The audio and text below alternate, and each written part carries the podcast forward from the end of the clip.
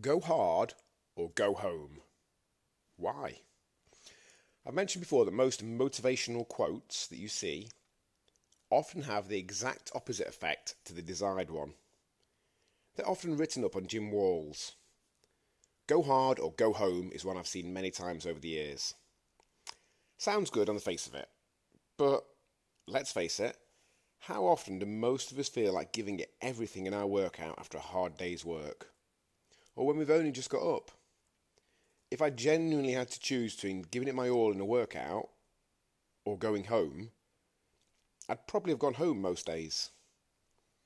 It's that whole all or nothing mentality that often underpins our struggles. I want to be able to give it 100% when that had never happened for a sustained period of time before.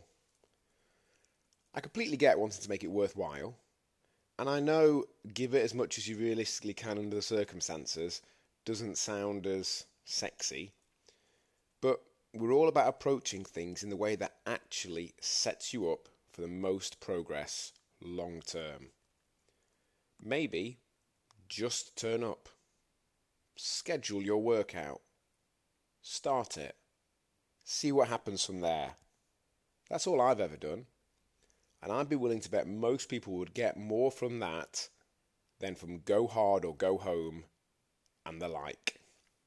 Much love, Jon is where the heart is, Hall.